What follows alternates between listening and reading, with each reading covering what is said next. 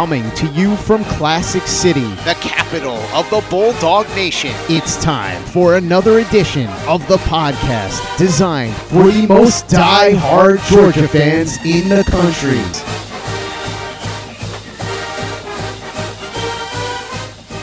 What's up, guys? Welcome back to another edition of the Glory UGA podcast brought to you by our great friends at MyBookie. I hope the weekend was good to you guys on the betting front. If you haven't already signed up for a new account, make sure to do so today. Take advantage of our promo code while you still can. Just go to mybookie.ag and use our promo code UGA to get a 50% bonus on your first deposit. Again, mybookie.ag and our promo code is UGA eight. All right, guys, I am your host, Tyler, and well, we've got a lot to talk about today after Georgia's 24 14 ugly conference opening win over South Carolina. Definitely not a pretty performance, not a vintage Georgia performance, certainly not our best effort, certainly did not play up to our standard, but we did get the dub. We got the win, survive in advance, move on, and continue to improve and get better as we move further and further along in this 2023 season. So, a lot to talk about, but first, I do want to acknowledge this. I know I told you guys last week. In fact, I think I promised you guys last week that Curtis would be on today's recap episode, and that was the plan. That was what I was hoping was going to happen. But circumstances, uh, man, they just they conspired against us today. The world was out to get us today. Here's the deal, guys. I am going to a concert in Atlanta tonight at the Masquerade. So I had a deadline. I had to get to Atlanta from Athens, not a quick drive. So I had a deadline that I had to record this show by so I could get to the show in time. And we were all set to make that happen, but Curtis was in town for the game, had to get back home today, was all set to get home in time. We knew the deal, we had it set up, we had everything scheduled, we were ready to roll, right? Well, had a little bit of car trouble this morning trying to get back into town. So that put him behind. He did get back. He's on his way home right now, actually. He's not quite home yet, obviously, he'd be here recording with me. But he is on his way, just not going to get back in time before I have to leave and go to Atlanta. He actually has a new truck coming in, but that didn't help him today. Would have been nice if he would have had that, but that did not help us today. So he is on his way back home. And I just couldn't wait. I, I wish I could have waited. I just, I can't, cannot wait. So I know, not ideal, not ideal. I really wanted him all here today. He really wanted to be on here today. But I promise you this. He will 100% be on the mailbag episode that we're going to be recording on Tuesday. We'll have that up for you guys around 8 p.m. on Tuesday night. That is happening. We've already scheduled that. We are set to go. So, unless there's some other act of God that is going to make that impossible, he is going to be on here. That, that, that is what is going to happen. We've got that set up. That's happening. So, I do apologize, guys. I know traditionally he is on these recap episodes, and it's great to get someone else's thoughts on these games and, and what we saw transpire on Saturday, of course. But we uh, just couldn't make that happen. If we tried, but the world was out get like I said. But Curtis will definitely have his thoughts on the mailbag episode. We got a ton of questions from you guys that are already coming in. If you haven't sent yours in already, there's still plenty of room. Get those questions in, and Curtis will certainly give you his takes on the game on Tuesday. So you got me today, guys. But hey, man, I'm ready to roll. I'm locked and loaded. I've got a lot of things, a lot of things to talk about and break down. So uh, let's go ahead and dive into this. I'm going to do this a little bit differently today because when I was sitting there in the stadium watching that game and going through the rewatch today, I actually didn't get all the way through the rewatch today because I didn't. I did have to move up this episode a little bit earlier today. I had to record a little bit earlier than I usually do. Usually record not like late at night, but uh, you know six, seven o'clock. So it gives us time to go back and, and do a full rewatch and really digest what we saw. I didn't have time to do the full on rewatch, but I got enough of it in, and I'll definitely continue on with that on Monday. But it's cool. That's kind of what the mailbag episode is for. It's a it's a chance for us to go back and rewatch a game another time and really really dive into the finer details and give you guys some updated thoughts. Kind of like upon further review is basically what it what it amounts to. So we have a lot more thoughts on that mailbag episode, but this is more of a kind of an instant reaction. I did dive into the tape a little bit. I just didn't get a full watching like I would normally get into it, but watching in the stadium doing the partial rewatch today, there were things that stood out to me that were very, very good. Things to be really, really excited about. There were some things that, okay, yeah, we need to clean it up. Not so great. And then there were just some flat out ugly things that are absolutely freaking me out right now. So basically, I saw some good, I saw some bad, and I saw some ugly. I know that's cliche, but that's the format we're gonna follow today. I've got some really good things to talk about, some things that weren't so great, and then just some flat out ugly things that we'll get to later on in the show. But before we get to the good, the bad, and the ugly, I do off the top here want to address the bigger topics that I know are dominating the conversation around this Georgia football team. I know these things are dominating the conversation because you guys, when you hit me up on social media, this is what I'm getting from you. This is what I'm hearing from my buddies. This is what I'm hearing from people in the stadium. This is what I'm seeing on social media all over the place. I know what the conversation is. I know what the big topics are. So I don't want to bury the lead. We're going to start with those topics. And the biggest topic, I think, right now, the topic of conversation that's surrounding this Georgia team, are the slow starts offensively. And you can't really deny the numbers. The numbers are what they are. They have been very slow starts offensively. We've only scored 10 points in the first quarter through our first three games this season. 10 first quarter points. That is not good enough. I, I will agree with you, all of you out there who are very upset and frustrated by this. I, I I'm with you. Like we need to score more than 10 points in three games in the first quarter. That, that that's not okay. We've got to do better. But what I'm more concerned about, instead of just like flipping out and saying, "Oh my God, it sucks. We're it's miserable. Like we have no chance to win."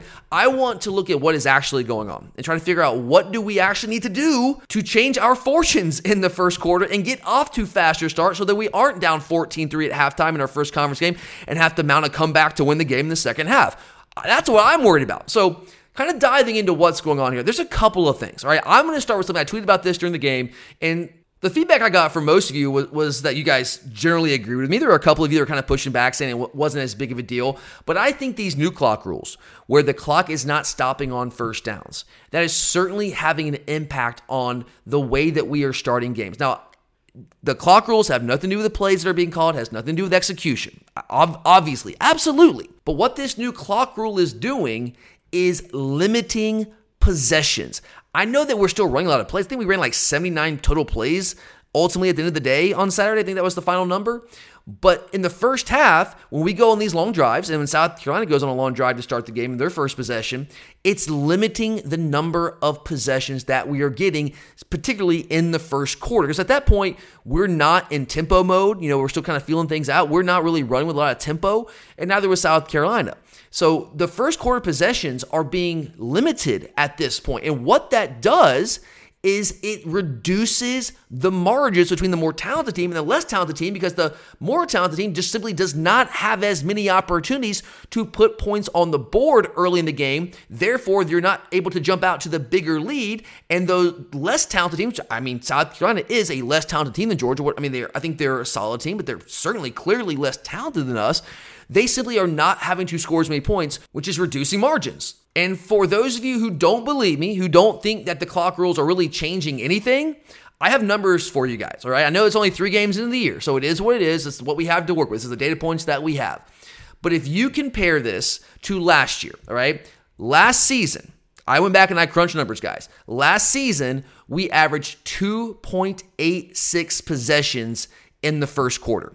2.86 possessions, right? Doesn't seem like a ton, right? But 2.86. This year, through three games, what are we averaging? We are averaging two possessions in the first quarter. Now, I know when you talk about 2.86 and two possessions, you're saying, well, that, that, that's infinitesimal. That's not that big of a difference. It's actually a 30% difference. That's a 30% drop in the number of possessions that we had in the first quarter from last year. Guys, we had one possession. We had one possession in the first quarter on Saturday against South Carolina. So, again, what does that do? It reduces margins. And really, more than anything, what it really does is it magnifies red zone efficiency. It makes it so much more important, so much more critical to be efficient in the red zone and actually score touchdowns. And it's always important. It's always a pivotal point in the game where you're in the red zone, you've got to score touchdowns. It's always, always a dominant factor in who wins and loses football games. But now, when you don't get as many possessions, it absolutely becomes even more important. And in the first half, in that first quarter yesterday, in the first half in general, we were not efficient. We were not efficient offensively in the red zone. We had two trips in the red zone. We got three points. What did South Carolina do? They had two trips in the red zone. What did they come away with? Yeah, they came away with 14 points. That's why it was 14 3 at the half. It was all about red zone efficiency. They were simply more efficient in the red zone than we were. So I do think that the cl- new clock rule with the first downs or the clock not stopping on first downs, I do think that is a factor. Is that the only factor? No, of course not. There are other things that play here. But I think you would certainly be burying your head in the sand if you were trying to suggest the clock rules have nothing to do with it. I'm not saying it has everything to do with it, but it clearly has something to do with it. The other part, in my opinion, is execution. When we are getting in the red zone, we're just not executing. I mean, think back to the game against Ball State last week. First drive, drive right down the red zone, and then we kind of just stall out. It was a couple miscommunications, just some stupid things that we wouldn't normally do. We weren't crisp when we got in the red zone. We marched up down the field, right down there, almost no resistance, easy. Got in the red zone and just did boneheaded things. Same thing happened on Saturday. Two possessions, guys. Two possessions. Two of our three possessions in the first half. I know we had a, a late possession, we had a fourth possession, but two of our three possessions that weren't like two minute drill possessions, we got into the red zone. But once we got in the red zone, we simply did not execute. And I know that people want to put that on Mike Bobo. I understand that. And look, on some level, on a very serious level, he is the offense coordinator. Ultimately, he is responsible for everything to do with the offense, right? He coordinates. So execution ultimately does fall on him. I'm with you on that. But that's not what people are talking about when they talk about Mike Bobo. They're talking about play calling and he's just not good enough. They're falling back on the old Bobo and then their preconceived notions about Mike Bobo. But I go back to it, guys. We had three, what I would call real first half possessions where you're running your real offense. You're not running a two minute offense. And in two of those three possessions, we marched the ball right down inside the 15 yard line. Well, what happened when we got inside the 15 yard line? We didn't execute. We start we started screwing around, doing things that we hadn't done all the way to that point. Now again, you can put that on Mike Bobo, and I, I won't push back on that. He is a coordinator, he is responsible for everything the offense does at the end of the day. I mean, that, that's part of the deal. That's why you get paid the big bucks, right? So you can put that on him. But what I have an issue with is when people put it on the play calling in Mike Bobo. I don't think the play calling has been an issue. And you can disagree with me, that's fine. I don't think the play calling has been an issue. Part of the issue, the first two weeks, you go back to the UT Martin game and the Ball State game, where we were having some issues in the first half and we, we were kind of slow out of the gates and we weren't being super efficient in the red zone. Well, part of the issue was that we have not been able to run the football. That was also a big part of the issue on Saturday against South Carolina in the first half, especially the first quarter. We got in the red zone, we ran the ball well between the 20s, getting in the red zone. Well, all of a sudden, we're not running the football well in the first half. And that's a problem. When you cannot run the football in the red zone, you are going to have a very difficult time scoring touchdowns. That's very well established. That's that's just how football works. You've got to be able to run the football when the field is condensed like that because all of the space is eaten up by the back of the end zone there. There's not as much space for the passing game to operate. Again, it's all condensed. So, what do you need to be able to do? You need to be able to run the football and impose your will physically. And through the first two and a half games of this season, we haven't been able to do that once we got in the red zone with our run game. And I know some people on the first drive where we got in the red zone, it was, well, I think third and nine, and we called a little screenplay, right? And a lot of people, I, have heard from a lot of people, and I know a lot of people in the stands were screaming about it. They're very upset about that play call. So you got to take a shot in the end zone. I understand that, but you also have to factor in the context of how South Carolina was defending us. They were trying to light us up all game, guys, like from the start. And on that third down play, they were bringing pressure. And what were they doing behind it? It's what they did all day long. They were bringing pressure and playing very soft behind it. So if you're wondering why we ran so many screens and so many short passes, it was because of what South Carolina was doing, right? What does a good offense coordinator do? You take what the defense gives you. And what South Carolina was giving us was the screen game, the short intermediate game, because they were playing so far off, playing soft, because they didn't want to give the big play when they're bringing pressure like they were trying to light us up. And so on that third down play, that's what was happening, all right? They were lighting us up there, and they were playing way, way off. They were playing about 10 yards off our receivers. It was third nine, so we called a screen play. We had three guys out there to the field. Two guys made their blocks. The ball goes Marcus Rosemy-Jacksaint. Marcus Rosemy-Jacksaint's one on one with the third guy. You would like to see him make a miss. That's what your job is, right? On a, on a screenplay, when you get the ball like that and you're one on one, that that's a win. The offensive coordinator has put you in a position to go out there and win and make a play, and we just didn't make the play. We got tackled short of the first down marker, had it for a field goal. I have absolutely no issue with that play call. Now, again, you can disagree with me. That's fine. If you want to take a shot at the end zone, I understand that. I can respect that. I think philosophically, I would just differ with you a little bit there. I think the defense was playing for that. And if we take that shot, I don't think it's there. And I think you risk turning the ball over inside the red zone, which I mean, selling for field goals sucks, but you know what sucks more? Turning the ball over in the red zone. So I have no issue with that. I mean, I, wish that we weren't in a third and nine situation there because what happened on first down? Well, yeah, we ran the football and we didn't get anywhere. So again, comes back to not being able to run the football in the first half once we got in the red zone. And then the second drive inside the red zone, Mike Bobo dialed up a perfect play. He got Brock matched up on Debo Williams, an inside linebacker. Brock is going to win that match about 100 times out of 100. I mean, that's just reality. He got exactly what we wanted. Mike Bobo dialed up a perfect play call in that situation.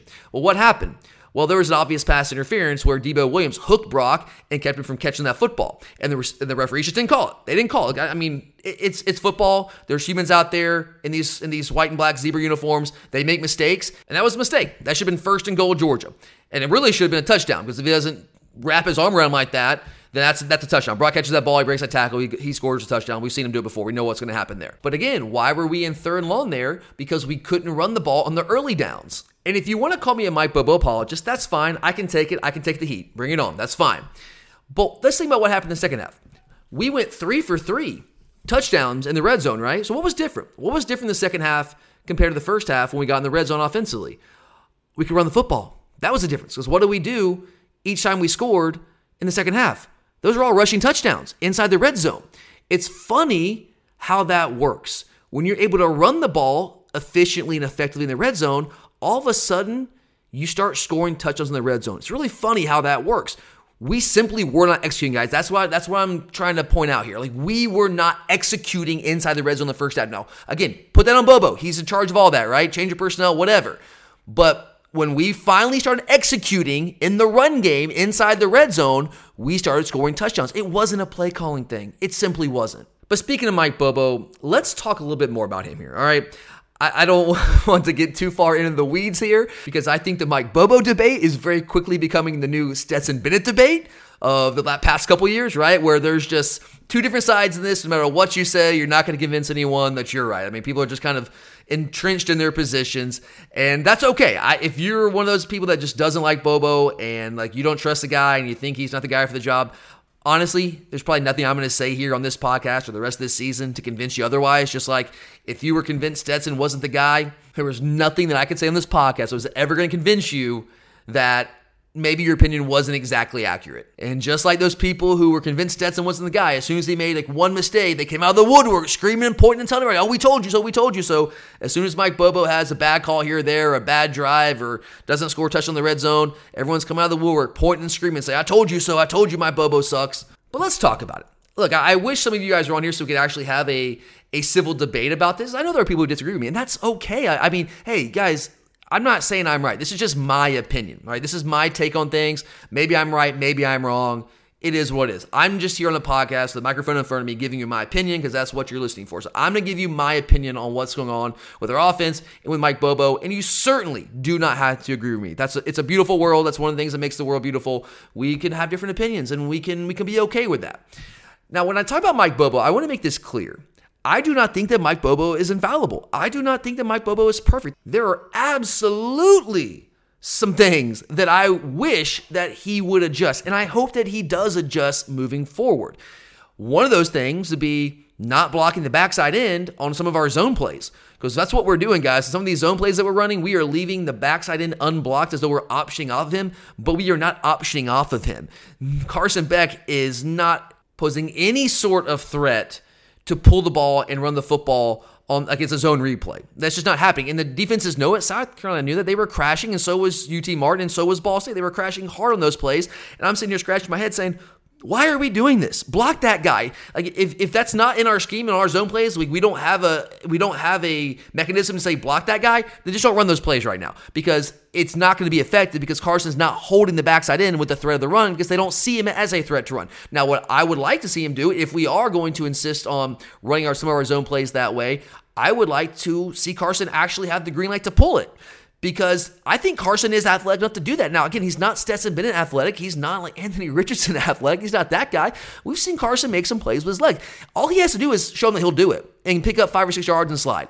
If you just show him that you'll do it a couple times, you're going to slow down that backside pursuit. Because otherwise, what are we doing? Why are we leaving a guy unblocked to option off of him if we're not actually optioning off of him? So that is one thing that I wish Mike Bobo would change. The other thing I wish he would change, I alluded to this last week, I wish that we would use less 12 personnel. And I know that we have these great tight ends. I know that's kind of been the bread and butter of our offense over the past couple years, but we are trying to use Oscar Delp as though he is Darnell Washington. And I don't know if you've noticed, Oscar Delp is not Darnell Washington. Oscar's a really talented player. we're just misusing him right now. And I know that we feel like we have to use him that way because that's kind of the scheme of our offense. That's what we do. We're selling like how do we get all these tight ends? We sell them, and we're gonna play. You get we, we put 12 personnel out there all the time, right? About half the time, we got 12 personnel out there. So it's kind of part of our identity, but it's not effective right now. I'm not saying it's never effective. It's not nearly as effective as it was last year in the past couple years with Darnell because again, Oscar Delp is not Darnell Washington. He just simply is not that type of blocker. Oscar is working his tail off trying to block. I mean, I have no issues with the guy and the effort. He is working as hard as he possibly can. But we're asking him to do some things that he's just not really super well equipped to do right now. He's better than he was last year, but the number of blocks that he's just missing and the number of times that his guy is making the play at or behind line of scrimmage, that list of plays is growing. What I would like to see Mike Bobo do is I'm not saying completely throw away 12 personnel.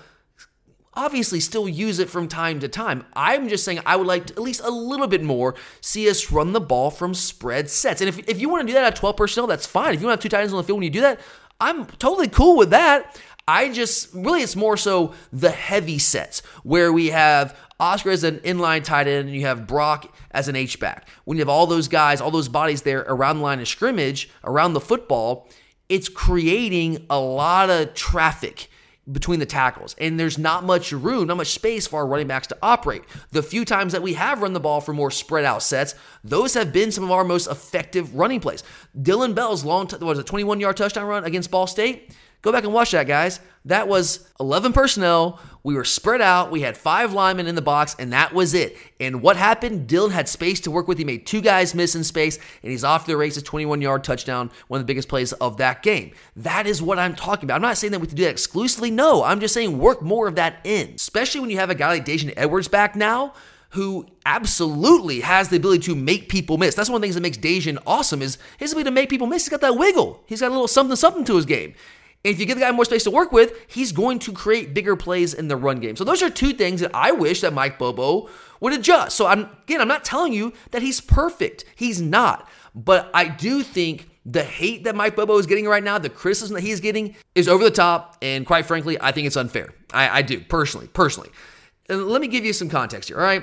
Because I, I, would just say this. I, I, know that we're all emotional about Georgia football. I am, guys. I was super emotional that first half, and I was, you know, my seats, my season tickets are on the aisle there, so I can I can get up, and as soon as I get nervous, like when there's TV timeouts, I just can't. I cannot sit there for two minutes, 20 seconds when there's a TV timeout or 240 or whatever, whatever it is for CBS. I got to get up. I got to pace around the concourse. So I just get up and I walk around and I was a nervous wreck. Halftime, I met up with Curtis in the concourse and because uh, his, his seats are right near me too. And uh, yeah, we were, we were not happy. It was not a great conversation. Some choice words were said. I was very frustrated and I was not in a good place. So I'm emotional. You're emotional. We are invested. We love this. And that's a great thing. But sometimes I think that we let our emotions get the best of us in terms of what we actually saw. Like we think we see things maybe we didn't actually see. And sometimes it leads us to ignore things that are actually happening. There's a lot of really good things that our offense did, guys. A lot of really good things that Mike Bobo did. And I'm going to put this number out here. Now, you might, might not care because I know at the end of the day, points are what we care about, right? I, I understand that. But what helps you score points are first downs, right? And we put up 29 first downs on Saturday against South Carolina. 29. 29 first downs. Now, if you're not familiar with how many first downs a team typically puts up, let me ask you this. Kind of a rhetorical question because I know you can answer me. But does anyone know how many times we put up 29 first downs in a game in Todd Monken's entire three year tenure as our offense coordinator? Anyone want to take a guess? Twice. We didn't do it all in 2020, didn't do it all in 2021. Did it twice last year. We did against Vandy, and we did it in the national championship game against TCU, obviously that massive blowout. It's the only time in Todd three years at Georgia calling plays that we put up 29 or more first downs. we hit exactly 29 against Vanderbilt last year, and we hit 31 against TCU. And this is not a me telling you that Mike Bobo is better than Todd Monken. That's not what I'm trying to suggest. I love Todd Monken. I'd be very happy if he was still our offensive coordinator. All I'm trying to point out is that there's not this massive gap between what Todd Monken did for three years and what Mike Bobo has done through the first three games of this season. Now, I know the scores haven't been, you know, blowout scores like you might want, but I, we talked about this last couple weeks, guys. 33 nothing against Samford last year, 39 22 against Kent State. 26 22 against Missouri. We scored 16 points against Kentucky. It was 10 3 at half against Georgia Tech. And again, I'm not trying to tell you that Todd Monken wasn't a good coordinator. Todd Monken was amazing. But what happened at the end of those seasons when we won national titles, when you put up 60 plus points on TCU in the national championship game, and there are a host of other games where you blow teams out, like Oregon, you blow them out week one, was it 49 3, something like that, 48 7 against South Carolina last year. So I know you're comparing what we did against South Carolina in Columbia last year to what happened this year. But the reality is, that wasn't every single game when Todd Monken was our OC. We had plenty of games where the offense wasn't great, and we had to fight and grind for things. So when Mike Bobo puts up 29 first downs in a game where, oh, by the way, he had one possession in the first quarter, had three real possessions in the first half. I guess you can, you can say four with the two minute drill. That's fine. Well, I'll allow it. But we don't run with tempo. Like we were doing a little bit of tempo at times, but we, we're not a tempo team. And we put up 29 first downs. We put up 28 first downs against UT Martin. Again, that's a number that Todd Monken did not hit very often in his three years in Athens. Because of the two national titles, the end result we have essentially deified Todd Monken. So anytime that Mike Bobo and our offense produce less than the best of Todd Monken's offenses, like Todd Monken's offenses at their best, anytime that happens, people are ready to pounce. And I, and I get it. I get it. I understand. I, I, I get where you're coming from, but I also think it's unfair to Mike Bobo because I thought he called a heck of a game, especially when you factor in our best receiver and Ladd McConkey didn't play yet again, hasn't played in three games. You have a quarterback making his third career start, his first career SEC start, redshirt freshman at left tackle. You have your starting right tackle is going to be a first round draft pick go down early in the first half. We have an absolute mash unit at running back, and you still put up 29 first downs in that game. Because again, guys, we were moving the ball almost at will between the 20s. And in the second half, we were moving the ball at will almost everywhere. The first half, we just kind of bogged down once we got in the red zone. So I am not as concerned. Long story short here, I guess. I'm not as concerned about Mike Bobo as a lot of you are. And again, I know a lot of you disagree with me, and that's that's totally cool. I'm just trying to give you my opinion here. I don't think Mike Bobo is the problem. So Real quickly before we get to the good, bad, and the ugly, let's talk about what changed in the second half. I go back to what I said earlier. It's execution, it's red zone efficiency. We had three points on two trips in the red zone in the first half, versus 14 points on two trips in the red zone for South Carolina. Again, that's why we were down 14 3 at the half. What did we do in the second half? We went three for three, scoring touchdowns in the red zone. All three of those were on run plays. We did dial up a few more shots in the second half. I will uh, say that that certainly was something that did happen there. But again, I go back to what I was saying earlier. I understood why we were screen heavy in the first half. We still were running some screens in the second half, but I understand why we were screen heavy in the first half because they were lighting us up, guys. They were. They were bringing the pressure. It's kind of like whatever. We're just gonna try to get after George. That's the only way we're gonna do. We're gonna, we're gonna try to harass Carson Beck and force him into some mistakes. And I know all of you want Carson Beck to take those shots down the field. That's what they wanted him to do. They wanted him to force the football. They were playing soft. They wanted him to force the football and panic. And he didn't do that. To Carson Beck's credit. So when they're playing a soft behind like that and they're blitzing like they were, what do you do? You screen. That's good offensive coordinator stuff. Like that's that's what you should do in those situations. They did it too, right? They just broke one theirs for a touchdown. So I think offensively we changed some things up a little bit, but we also were just more efficient. It simply comes down to that. Defensively, we decided to light them up in return. They were lighting us up in the first half. We decided to bring more pressure in the second half, and it was to great effect. Spencer Rattler, guys, I mean, you guys saw the game, was on fire in the first half. Basically, what he had been doing his the entire year to this 16 of 18, 152 yards in the first half. All right. Well, what do you do in the second half? We start blitzing him more, start bringing more pressure, making him uncomfortable. Six of 24, 104 yards, two interceptions in the second half. Totally different story. Why? Because we started to bring more pressure and also just get more pressure. We were also winning up front more. We had Christian Miller and um, Warren Brinson play a lot more in the second half, and those guys, I've told you early in the season, those are disruptors. They can get in the backfield. They're not Jalen Carter, but they can they can get in the backfield and cause some havoc, and they were absolutely doing that. And on the flip side, Rattler was not good in the second half because we really made life difficult for him, but Carson was fantastic. 14 of 17 in the second half for 171 yards. That's what changed. We executed better. We decided to bring more pressure defensively. We made life uncomfortable for Spencer Rattler, and the rest is history. We win the game 24 14, outscore them 21 0 in the second half. But all right, guys, before we move on to the good, bad, and the ugly, I do want to quickly remind you about our friends at My Bookie. Again, I hope the weekend was great for you guys. I hope you hit some parlays. I hit a couple of them this weekend. You guys know I am uh, anointing myself Mr. Parlay this season. And if you are one of those people that are kind of following my lead here and doing some parlays, it's great that my bookie has the cash out early option now. So if you hit the first leg or two, first couple legs, and you don't want to sweat out late in the night, just go ahead, cash it out, take your money, and don't even worry about that last leg of the parlay. That's helped me out once or twice this season, so I know it can help you out as well. And it's so easy to sign up, guys. Just go to mybookie.ag, use their promo code UGA, and when you sign up for a brand new account, you get that 50% bonus on that first deposit. Tough to beat that one, guys. That's free money to play with. Again, mybookie.ag, use that promo code UGA to bet anything, anytime, anywhere, only with my bookie. All right, guys, let's get to the good, the bad, and the ugly here. I'm going to start with the good. And the, the first thing that comes to mind here that I feel really good about coming out of this game is the resiliency that this team showed. We were down 14 3. Down 14 3 at half, had nothing going offensively really in the first. I think we were moving the ball between the 20s, but we weren't scoring, and that's demoralized. They hit a couple big plays. They had that screen pass for a touchdown. They had the big post to Legette that set up the second touchdown.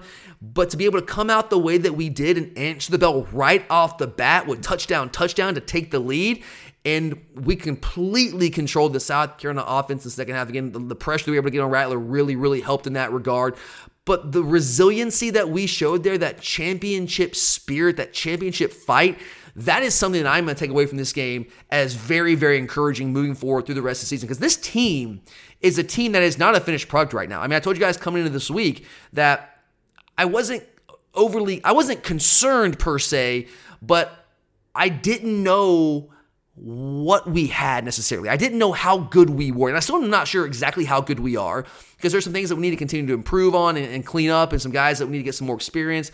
But I come away feeling like this is a team that has what it takes from the heart standpoint to be able to get things done. And I know that sounds kind of, eh, but it is something that matters, guys. It absolutely matters. And this is also a team that I believe, with all the youth and experience that we have in key spots, is going to continue to get better as the season goes along. And by the time we hit the end of the year, I think that we are going to be rolling. Now, the, the mission now is let's not slip up like we almost did, at least in the first half of the game, before we get to that point. So I'm very, very excited about the resiliency and the fight that this team showed. But in terms of tangible things on the field, the run game, guys. What a sight for sore eyes that run game was. And it wasn't the most dominant run game. We've had more dominant run games, but 189 yards rushing, 4.4 yards per carry, and three touchdowns, all three in the red zone in the second half, critical points. That was something that I needed to see because I, I made no bones about last week, guys. The run game, it wasn't Carson Beck I was worried about. I was worried about the run game. I'm still not completely comfortable with some of the things I've seen from the offensive line, but putting up 190 ish yards against an SEC defense that was fired up to play us and having to grind it out and, and basically win the game with our ground game in the second half, more or less that was something that I'm also taking away from this game as very, very encouraging moving forward. And I think our run game is going to continue to get better as the season progresses. And we're really trying, trying to figure out our identity. I think we got closer today to figuring out what our identity is going to be offensively. We're able to, to do some of the things that we really wanted to do. You, you can see that we wanted to do coming into this season offensively, but we were just having trouble doing because we couldn't get the ground game going. I was very encouraged by that. And speaking of the ground game, we gotta talk about Daijun Edwards, man, making his season debut, 20 carries, 118 yards, just a shade under six yards per carry at 5.9. This guy is unbelievable, man. I, I absolutely love Daijun Edwards. This is a guy that was an afterthought recruit. The only reason that he's on the University of Georgia football team right now is because of how the whole Zach Evans thing went down. We cut Zach Evans later. We took a scholarship away, and by that point, Tanks Bigsby was going to Auburn, and Jahmyr Gibbs was going to go to Tech, and they were they were up in their feelings as we didn't because we took Zach Evans over them. Basically, is what was going on. And so, who are we left with? Well. Plan D, we were left with Daijun Edwards. And look what this guy's become, man. Daijun Edwards is our feature back, guys. I'm ready to say it. I know it's one game. I know it's one game, but it's pretty clear to me. Daijun Edwards is our feature back. And yes, Daijun Edwards is a feature back in the SEC. I, for most of his career, I didn't know if he would ever be that. I thought he was a really good complementary piece. Even last year, I, mean, I was more or less what I said. But I, what I saw from him on Saturday, I believe now. I'm a, I'm a believer now. I believe that Daijun Edwards – is a feature back in the SEC. He's not the biggest guy. He doesn't have the physical profile of your typical SEC back. He doesn't look like Branson Robinson. He doesn't look like Nick Chubb. He doesn't look like those guys. But what I kept saying about him all last year clearly stands true yet again, guys. All the man does is produce. That's all he does. I don't care what he looks like. I don't care what his 40 yard dash time is. I do not care. All the man does is produce, and that's what I care about. 20 carries, 118 yards, 5.9 yards per carry. And we needed him, guys. We are so banged up at running back right now. And I, you know, I told you last week the guys that we were having, McKinnell trying out there on one leg. God, mad respect for that. Roderick Robinson's learning; he's growing at what he get one carry. But I mean, it's pretty clear in the first couple games, like he's not that guy right now. Like he's not he's not that guy. He's not making guys miss, and that's what Daijun does. Like what makes Daijun Edwards special? He's very patient. Number one, he allows blocks to set up. He has great vision. His ability to get skinny in those tight holes. That's something that no other running back on our team currently can do. They simply cannot do it. Daijun is the only one that can do it like that. And on top of all that, probably his greatest skill set, in my opinion, is his ability to make people miss, not just in space. Yes, he makes people miss in space, but he makes people miss in the hole. So when we're outnumbered in the box, like we were the first two weeks, and South Carolina was trying to do a lot to us yesterday, when we were outnumbered and there was a free runner that we simply could not account for because they had more bodies than we did at the line of scrimmage, Daijun can make those guys miss. Kendall Milton's not making those guys miss. Roderick Robinson wasn't making those guys miss. Andrew Paul wasn't making those guys miss. And that's what had me freaked out, guys. Uh, we just weren't making those guys miss. And if you want to play big time football, you want to win national championships, you got to make those guys miss. And we've had guys in the past can make those dudes miss. Daijun makes them miss. And he also runs with power, man. Like this guy is ferocious. He's not big. Man's not big at all, but he runs big. And as one of the other things I was talking about with our backs the past couple weeks, they weren't running big. Daijun's by far the smallest of all those guys, but he runs bigger than all of them. So just an absolute revelation getting this guy back. I figured that he would help our run game.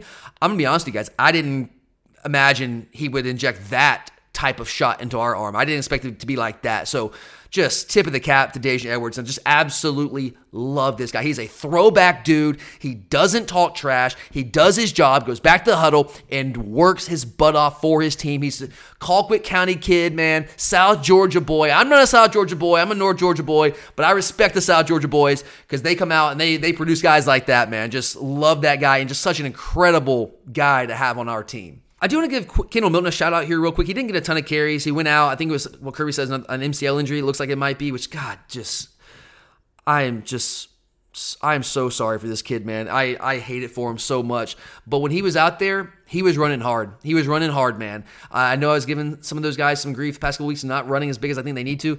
Kendall ran. He was the guy who was running hard against Ball State. And he ran hard when he got his opportunities against South Carolina. And I know he's not 100%, man. Obviously, not even close to it. So I, I just I wish his senior season was going to be like this. I hope he can get healthy and get back to the guy that he can be. But when he was out there, I just have a lot of respect for him being hurt and injured like he is and going out there and running as hard as he did. I got to give Kendall some props. But the run game's not going to work without the offensive line doing its job. And it wasn't always pretty with the offensive line, as we'll get to with some of the bad stuff. I want to give a shout out to Dylan Fairchild, man. So he comes in, had to play significant downs when Amarius Mims goes down in the second quarter. We slide Truss over to uh, right tackle, and you've got Fairchild at guard now. I thought Fairchild played really well in his first really extended time playing for us in a big moment, man. A really big moment. He wasn't perfect. Nobody on our offensive line was perfect. Nobody was. But considering the context of the situation, I think Dylan Fairchild played really, really well there. And I thought we actually, I mean, Mims is awesome, but I, I think Truss might be, I don't know, man. Is Truss better at, at, right tackle? I don't know. But Fairchild, he's a guy that needs some snaps, man. Even moving forward when Mims comes back, because Xavier Truss will get to a little bit at guard, just not really getting it done, man. Not. And I thought Fairchild played really, really well there. So shout out to him. Carson Beck. Got to talk about Carson Beck here. I hear the chatter, guys. I know there are people out there who think Carson Beck is gun shy and is not pushing the ball down the field and is hesitant and is trying to just take the checkdowns. And I am not going to sit here and tell you that there are not times where that's happening or a time here or there where maybe he should have let it loose and took the check down instead. But I think that's being vastly overplayed. I think we're talking about a small handful of, of examples here. I think every time he checks it down, people are thinking, "Oh my God, he just there's a guy running up and down the field and he just checked the check the ball down," and that's just not the case. And I also think you have to understand because I know there are some people saying, "Well, on this play, this guy's running wide open, he didn't throw it to him, he took the check down." You have to understand how progressions work, guys. There are plenty of concepts that we run, and it's really hard for me. Like I don't know exactly what's going on there because I don't know what our progressions are. No one does. None of us know what our progressions are. So it's really tough to have a strong critique in this regard without knowing exactly what the progressions are. Now, there are some concepts we're running where the progressions are pretty uniform throughout football, and there are concepts that we're running in the pass game where we're working one side of the field. That's not what we're doing all the time, but they're like triangle concepts, right? We're generally on a triangle concept, we're working one side of the field. And there might be a guy that's running open on the entirely other side of the field, but Carson's not going to see him because that guy's not really in the progression. In some of those concepts, the running back, what we're calling the check down, is actually in the progression before some of the other guys that you're seeing on the other side of the field that are running open. Now, I'm not saying that's the case in every single progression, every single pass concept that we run. That's not the case. But there are a lot of pass concepts where that's what we're doing. And again, I go back to what South Carolina was doing philosophically to us defensively. They were bringing a lot of pressure and playing really soft behind that because they did not want to give up the big play. So if you want Carson to force the ball into that coverage, you're playing right in their hands as they're going to pick that ball off and we're going to turn the ball over. And so then you can start screaming about Carson turn the ball over instead of screaming about Carson not pulling the trigger. So either way, people are going to be screaming about something. I'd rather be screaming about him taking the check down and taking the safe play as opposed to turn the ball over. I think Carson Beck played fantastically, especially in the second half for us on Saturday. And you know what, guys? I think Carson Beck's been fantastic all year so far. I know it's only three games.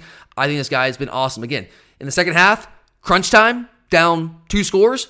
Guy comes out 14 of 17, 171 yards in the, in the second half. His counterpart on the other side, 6 of 24, 104 yards, two interceptions in the second half.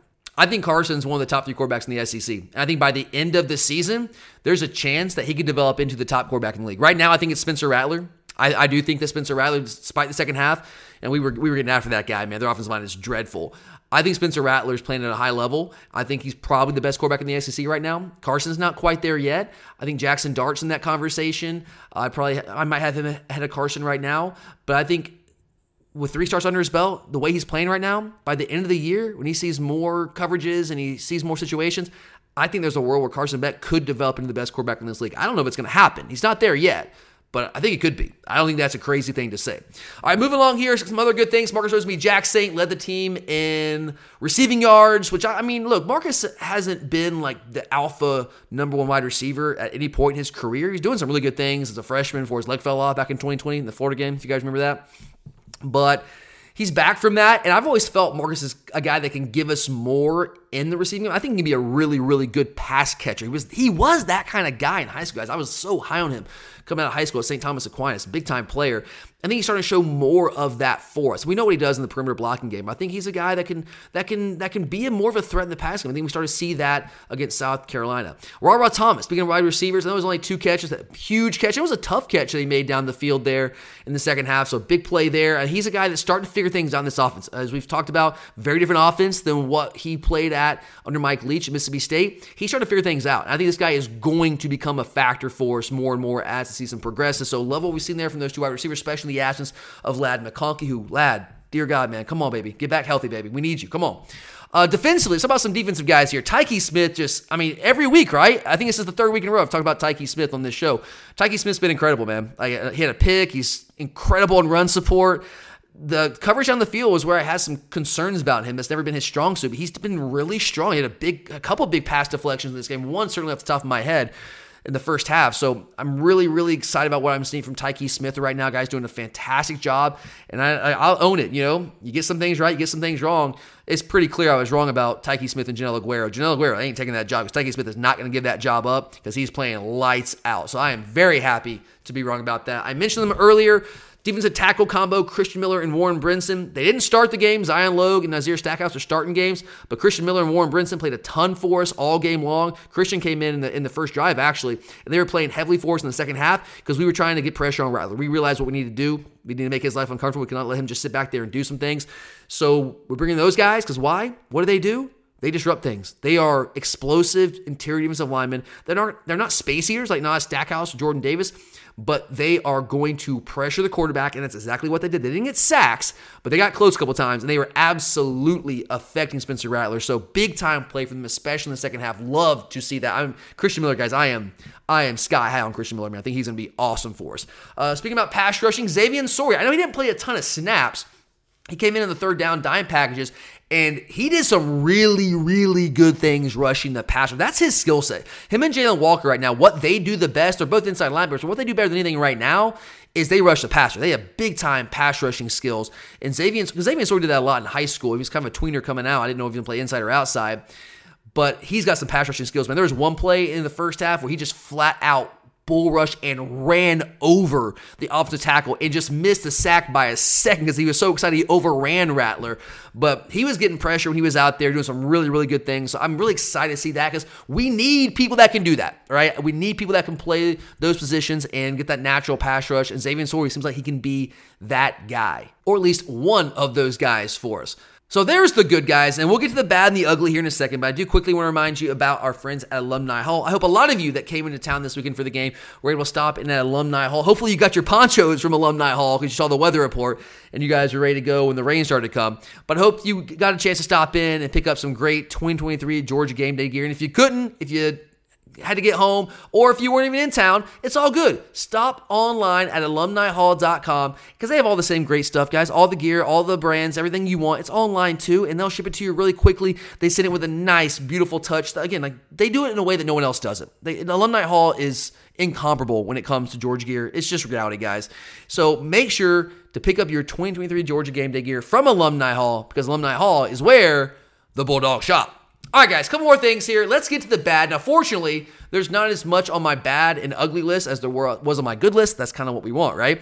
On the bad list, though, there are a couple of things here, right? The left side of the offensive line was very, very bad in the first half. Very, very bad. Earnest Greene picked it up a little bit in the second half, but I mean, he's a redshirt freshman, guys. I'm trying not to be too hard on the guy because you had to have you had to temper your expectations. I mean, he's a redshirt freshman, didn't play really at all last year, dealt with a back injury it's been a tough going for him, man. At the first couple of games, he, he did some. He's not. It's not bad every single snap, but he's he overextends himself sometimes. He gets off balance. He's whiffing on guys. Pass pro. He's not getting his hands on guys enough. He's got to do a better job. I started to see some better things from the second half. I, I was encouraged there, but it wasn't good enough in the first half. Xavier Truss is kind of the same story, but Xavier Truss has been around for a long time. Mean, like Truss did some really good things for us once he moved up the tackle. I don't want to kill the guy because even when he's at guard, it's not like he's missing every block. But just for a guy who's played that much football for us, and been around that long, you would like him to be a little bit more proficient in the run game. And that's something he's got to continue to clean up and work on. If he doesn't, guys like Dylan Fairchild are going to continue to eat into that time. So, it, look, it was really center to the left side of the offensive line because uh, Sedrick Van Pran, as much as we love that guy, I mean, he's missing some plays, man. I mean, so I'll go back to the red zone inefficiency. The, I think it was the first down run play once we got inside the red zone there where he just got beat he tried to turn his guy and he didn't hold long enough, and his guy makes a play for a one yard gain, and it may have been a touchdown, or it could have been a much bigger gain there than what it was, and that sets us behind the chains on first down and puts us in a situation where third nine we throw a screen pass on third nine. So he's got to he's got to do a little bit better job. He's again like all the other guys. He's doing a really good job at times, but he's just got to be more consistent. We need more out of Sedrick Van Pran. This is a guy that we were talking about potentially the best center in the country coming into the year, and he hasn't. I'm just gonna be honest, guys. He hasn't played terrible. He hadn't played like the best center in the country the first three games. He just hasn't. So I think he's got that in him. We just need to get that out of him. Now, his leadership that doesn't ever go anywhere, and that's a huge part of what he brings to the table. So I, that's been awesome but we need to play on the field to be a little bit more consistent there. Uh, defensively, we have got to do a better job of containing quarterbacks. I'm getting tired of seeing it, guys. Our defense played great. We held them just a little over 300 yards of total offense. It really was two big plays. We gave up the, the screen pass for touchdown. We missed like 78 tackles, and then the the big long bomb post to Xavier Legette. That's those are really two big plays that we gave up in the games. Outside of that, we played extraordinarily well against this team. But Spencer Rattler was able to extend plays and pick up some critical first downs with his legs. And it would be one thing if it's just Spencer Rattler, but we saw it against UT Martin. We saw it against Ball State. In fact, I went and crunched the numbers, guys. We've given up 264 yards rushing through the first three games. 264 yards rushing. 105 of those have come from quarterbacks. That's 40% of the rush yards that we have given up through the first three weeks have come from QB runs. Now, a couple of those were design runs from UT Martin, but outside of that, it was really mainly just scrambles. We just got to do a better job of containing them. We've got to do a better job when we're rushing to not wildly rush upfield and create those run lanes. And I, I will say, we haven't really played a team that has a quarterback – at least a guy that they feature at the quarterback position, that is a dynamic runner with his legs where they do a lot of design QB run stuff. So you have to put a spy on them. And like when we when we're playing a, a guy like Jayden Daniels, for example, like when we're playing guys that we know can run the football, we tend to account for that with our game plan. Like I'll go back to the Peach Bowl. CJ Stroud, we didn't account for him in the in in our defensive game plan running the football because he hadn't done it all year. He like re- would actively refuse to run the football. Like if you go up, went back and watch the tape last year, but he did against us, and that hurt us because we were not spying him. Because why would you spy him? He had to put that on tape all year. And I think that's kind of what we've seen through these first three weeks. Like we weren't playing teams where the game plan had to include a guy that was mirroring the quarterback because they don't have quarterbacks like that.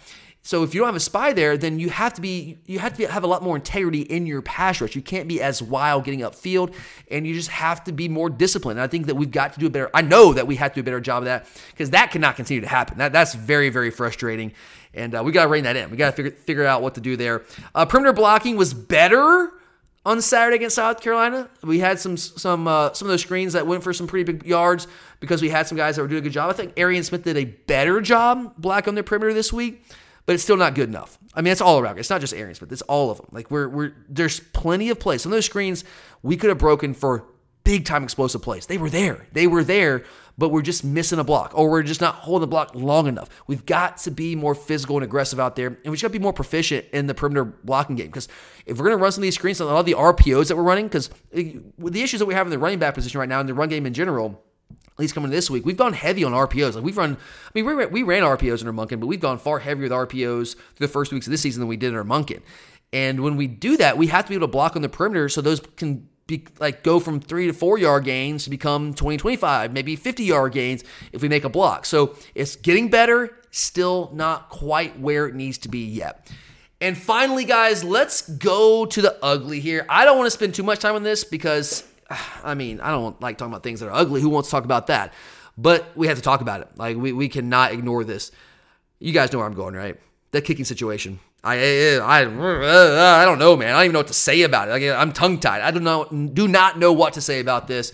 And it's not just. I mean, we got a freshman kicker, right? So you expect there to be some growing pains, a miss here there. But we're talking about missing from 20, 29 yards. He's right now. He's one of three from 20 to 29 yards. Four of seven on the year, barely over 50%. I would like to believe that he will continue to improve as the nerves kind of wear off. This was his first SEC game. It's a big moment, big spot. I get that. I don't care though. I don't care. It's the big SEC moment. I don't care if it's inside. If it's inside 30 yards, you can't miss it. That has to be automatic. You cannot miss it as badly as he missed that one. You just can't. You cannot miss those kicks. We are not going to win a national championship. We might not even win the SEC if we can't figure out someone with the kicker. We have got to figure something out there. I'm very concerned about it getting to his head. I, I don't know. You don't know what these guys are made up of, you know, like above the shoulders. You know, I, I hope that he's okay. But if it continues on, man, like uh, it gets in your head, like how do you recover from that, man? I, I just, I don't know. And I don't know what the solution is. You know, obviously, we have another kicker on scholarship in, in Jared Zirkel, and it was apparently a very close battle in practice. And Kirby says, you know, he makes him in practice. Well, I mean, that's great. That's awesome. But you got to make him in games. You can't make him in games. You might have to start thinking about trying somebody else, giving Zirkel a shot there. He's doing kickoffs right now. I don't know. I, do you want to give up on the guy after three after three games? Because if you do, I mean, is he ruined forever? Like, I, I don't know how. I don't know. I don't know. I'm kind of at a loss with this. I really don't know what to think about that situation right now. But it's got to get better. It's got to improve. And it's got to improve like now. Because we haven't even gone on the road yet, guys. In two weeks, we're going to Auburn, Alabama. That place is going to be freaking wild. Those fans are going to be out for blood.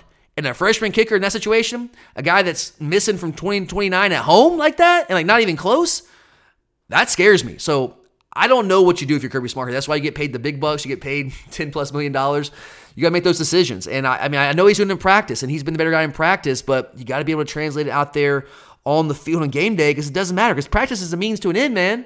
Like we got to get this done in the game situation. So I don't know if I'd give up on him yet. I don't know because it is very early in his career. But if he continues to struggle, then you've got to make the move. I, I, think you've got to seriously be considering right now. I don't know if I'd make the move right now, but if we did, I also wouldn't be opposed to it. I would completely 100% get it. So that's the ugly. That was the ugly, guys. That's really the only thing that was truly ugly in the game. There were some things that weren't great that were that we need to improve on, but that was certainly ugly. That's that's got to get better. But all right, guys, last segment here. I got a couple final takeaways for you here. I know that this game, 24-14, the final margin, is not what you were hoping for. It's not what you expected after we went into Columbia last year, beat them 48 7, right? Well, you also have to factor in that the Spencer Rattler that we played yesterday is not the Spencer Rattler that we played. Was it week three last year? Yeah, week three last year. Different guy. He's very comfortable in the system now. He's playing extraordinarily high level. I mean, I, I told you guys in the preview episode coming into uh, the game that last five games, this guy's averaging 350 yards passing a game. He's 10, 10 touchdowns, three picks. This is a different guy. And I told you all offseason, my thing with Spencer Rattler, he's up and down, really consistent. He had the elite talent, but he wasn't that guy consistently. And, I, and you know, coming into this year, if I was trying to project for like what to expect, yeah, he was awesome at the end of last year, but the other nine games, He was terrible. So I said, you know, coming into the year, if I'm a betting man, I have to bet on the the nine game sample size as opposed like the two or three game sample size. Well, the guy has carried over that momentum, and he he's awesome. I, th- I think through the first three weeks, he has played as though he is the best quarterback in the SEC. And so we just beat the guy, beat the team who has what I think right now is a guy playing as the best quarterback in the SEC. In fact, I think with Spencer Rattler and Xavier Legette, that's probably, arguably, but I, I, I think I would make this argument. I think that's the best quarterback wide receiver combo in the SEC right now. And outside of those two plays, the screen pass for a touchdown and the big home run post to Legette right before halftime when they went up 14 3, we played fantastic on defense. And again, the second half, was it 6 of 24? And that's not because Rattler sucks. Rattler's really good. And we just played that much better on defense. So I know you want the score to be similar to what it was last year but it's not always going to be that way. It's just not, especially when we're trying to figure out what we are on offense right now, and you got a, a quarterback who's third career third career star, but he's still playing at a really really high level. But we've had some issues with the run game and the clock rules limiting possessions. You know, 24-14, not the most inspiring victory, especially when you fall down 14-3. But when you can hold that quarterback who's playing as well as he is right now in that offense with that receiver, I know they can't run the football. Their offensive line is terrible. Their offensive line is god awful. There is that, but in terms of receiver, quarterback, I really believe that's as good of a combo as there is in the SEC right now. And outside two plays, we held them entirely in check. Now, clearly, offensively and defensively too, we need to clean up the execution. And that's why I think this team is going to continue to get better with each and every week, is the execution is going to get stronger. It's going to get more crisp each and every week. But here's the thing. I know this seems kind of weird because we, you know, struggled through the first half of this game, 14-3 at halftime, only 24-14 victory. We've been used to just dominating teams at South Carolina. But I'm actually coming away from this game feeling a lot better about this team than I did coming out of week one or week two, even though we won those games by 40 plus points, right? I feel better about this team after this game, even though it was only a 10 point victory. Why? Because we found the run game. And that was something, and you guys know I was just very frustrated, and concerned about that. And I'm not saying it's all solved, it's not. But Daijun Edwards coming back I think we found our feature back. I really do. And he's an unlikely feature back. He doesn't look the part, man, but he plays the part. And I love this guy. So that is very encouraging because if we can't run the ball, I, our offense against better teams is not going to be able to function the way that we want to function. Like maybe not even good enough to win games. So, so getting that run game going, I feel very, very good about that. I love that we dug deep and showed that championship pedigree, the resiliency. That's what you want to see from your team. Not every team does that, guys. A lot of teams just fold. They just go in, they go in their shell and they fold. 14-3, we come out swinging in the second half, touchdown, touchdown, and we never look back. And as I said earlier, last thing here, I'll just kind of reiterate it. Some of you are frustrated with Carson Beck, and that's fine. Yeah, You're welcome to your opinion. I personally, though, am convinced that Carson Beck right now is a top three quarterback in the SEC with a chance to develop into the best in the league. And I know some of you might throw Jayden Daniels above him. As a passer, no, give me Carson. Now, I know Jayden with his legs is a different animal. I understand that. But talking about passers, I think he's a top three guy right now. I do think that Rattler's number one. I think Jackson Dart, I'm probably him slightly ahead of Carson right now. Although, I mean, Carson's probably a better passer than Jackson Dart, to be honest with you. And especially consider, consider the context of the offenses that they play in. So I think I think Carson's a top three quarterback in the league right now. I truly do believe that. And again, like I said, Rattler's playing a really high level. He might end the year universally recognized as the top quarterback in the league. But I think Carson's got a shot if he keeps playing the way that he's playing and he keeps improving with each and every start. Which, like, why would we not think he's going to? I, I think that is certainly going to be the case. Now there will be some ups and downs. You go, he's got to go to a very hostile environment in Auburn in a couple of weeks, and he's never been in a place like that as the as the guy. So that's another test that he's going to have to pass but he's very cool. He's very calm. He's very collected, very poised. I love that about him. This guy's, he seems unflappable back there. So I'm really encouraged by what I've seen from him. I'm encouraged by what I saw coming out of this game in the second half. The first half didn't encourage me, obviously, but the way that we came out in the second half and we found the run game and we got after Rattler and completely harassed him and showed that championship fight, I feel better about this team right now than I did this time last week or this time two weeks ago. But all right, guys, I have got to get out of here. In fact, I got like eight minutes to eat dinner so I can get out of here and get to the show. But thank you for being here, guys. Again, I'm sorry that Curtis could not make it. He will be back here on our mailbag episode that we're going to record on Tuesday. We'll have that for you guys Tuesday evening. But uh, I know, guys, I know it wasn't pretty. I know it was frustrating. I know it was maddening at times. I know you might have been punching some walls. I wanted to, but I also didn't want to break my hand. I was pacing a lot, though, kind of pacing maniacally. I get that, guys. But hey, survive in advance Let's get better. Let's keep this going. Let's improve some things since UAB, and let's take it into Auburn and take it to the Tigers here in a couple of weeks. But all right, guys, I appreciate you. Got plenty more on this game this week. We'll also have uh, the second edition of our Glory UGA SEC Power Rankings. Got a lot of updating to do. It's only been two weeks, but we're not going to do a preview of UAB, guys. I know you guys do not care about me previewing UAB, so we're going to do the Power Rankings again, and then Charlie and I will be back at the end of the week once again to do our Week Four picks of the week. But have a great week, guys. I'm Tyler, and as always, go dogs.